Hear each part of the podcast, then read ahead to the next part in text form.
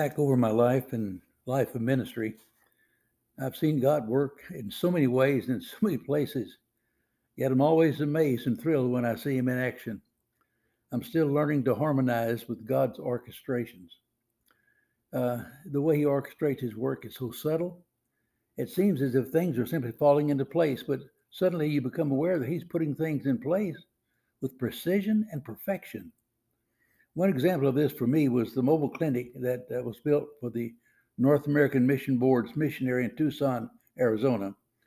The project started in 1969 while I was on the Baptist General Convention Texas staff. The Baptist Sunday School Board developed a mobile classroom to use in training church staff. Uh, training them in the various uh, state conventions and things. It, it contained the latest teaching tools, electronics, visual aids, everything. It came to the Baptist building in Dallas, and all of those with uh, of us with teaching and training assignments were given a tour of the unit. It was built on what had been a mobile library bus. The unit was very impressive. It was as large as a highway or a touring bus. It had a generator, restroom, water supply, public address system, and uh, all sorts of goodies and every conceivable teaching teaching uh, uh, aid that you could imagine was in that was in that bus. Uh, as the lecturer demonstrated its features and explained its purpose and the possible utilization, all I could think about was what a great mobile clinic this thing would make. Four years later, as an employee of the Baptist Sunday School Board in Nashville, Tennessee, I spotted it behind a storage building. I watched it for several months it never moved. I discovered that it was no longer requested since the advancement of new educational equipment and electronics had made it obsolete. Wow. I started praying uh, about acquiring it for a mobile clinic because I sensed God was up to something. I had several of my associates in the church recreation department. I told them about my idea of acquiring it and making it into a mobile clinic.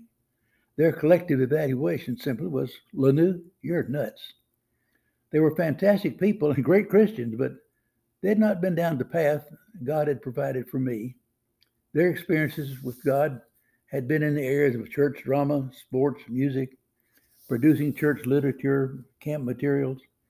They were an extremely creative group, but this kind of project was outside the field of their imagination. After a lot of prayer, I was convinced God was giving me his direction for the project. I approached the Sunday School Board's executive office about the availability of the unit. I asked if it were for sale. The folks shrugged their shoulders and said, Well, they had not even thought about it. I told them I'd like to buy it and convert it to a mobile clinic for mission use.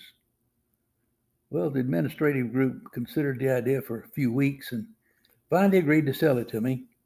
They said they would strip all the teaching aids and screens and projectors and sound equipment out of it and sell it to me for $6,000. I was so excited. I called Jim Wren, the president of Amigos Internacionales. That was the nonprofit group that held title to the clinics uh, for liability purposes.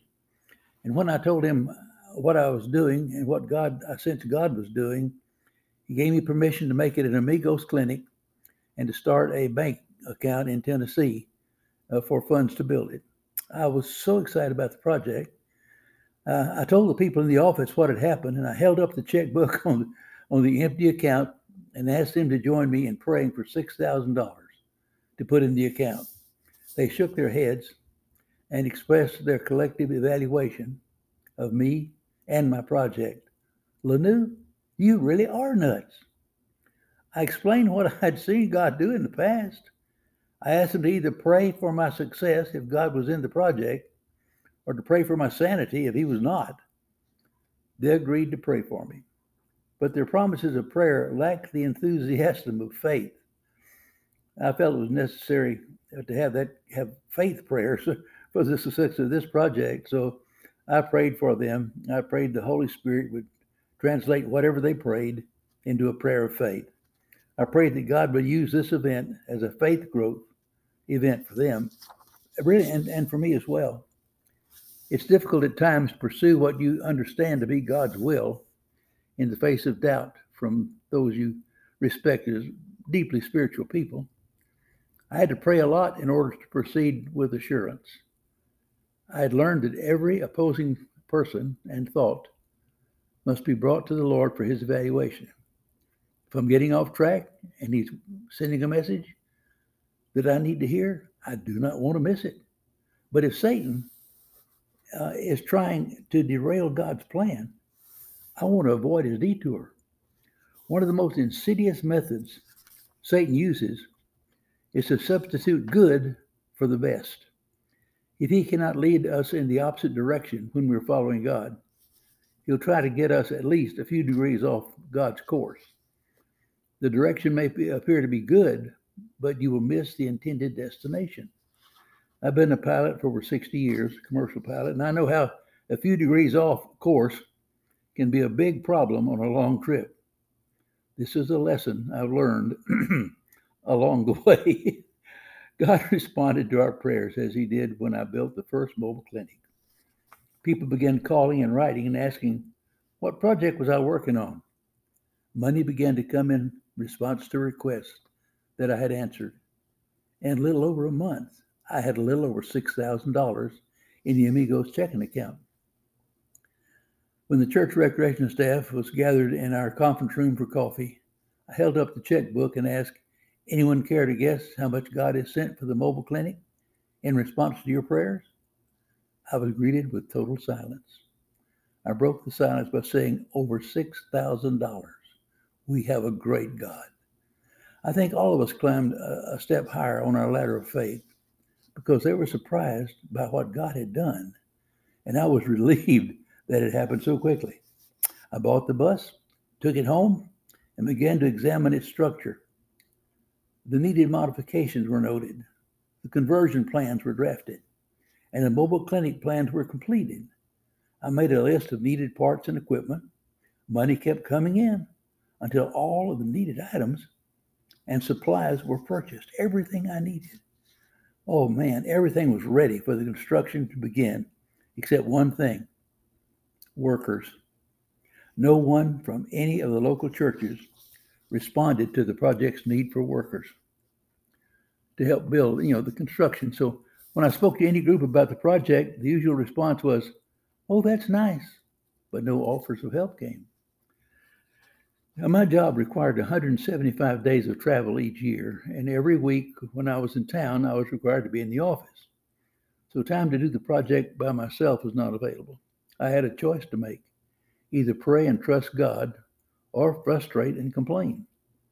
Knowing God was doing the project gave me one option pray and trust.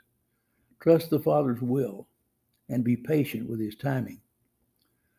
The travel assignments fire department called for me to speak to a church conference in Abilene, Texas. I looked in the backyard of my home as I backed out of the driveway for the trip. There sat the bus.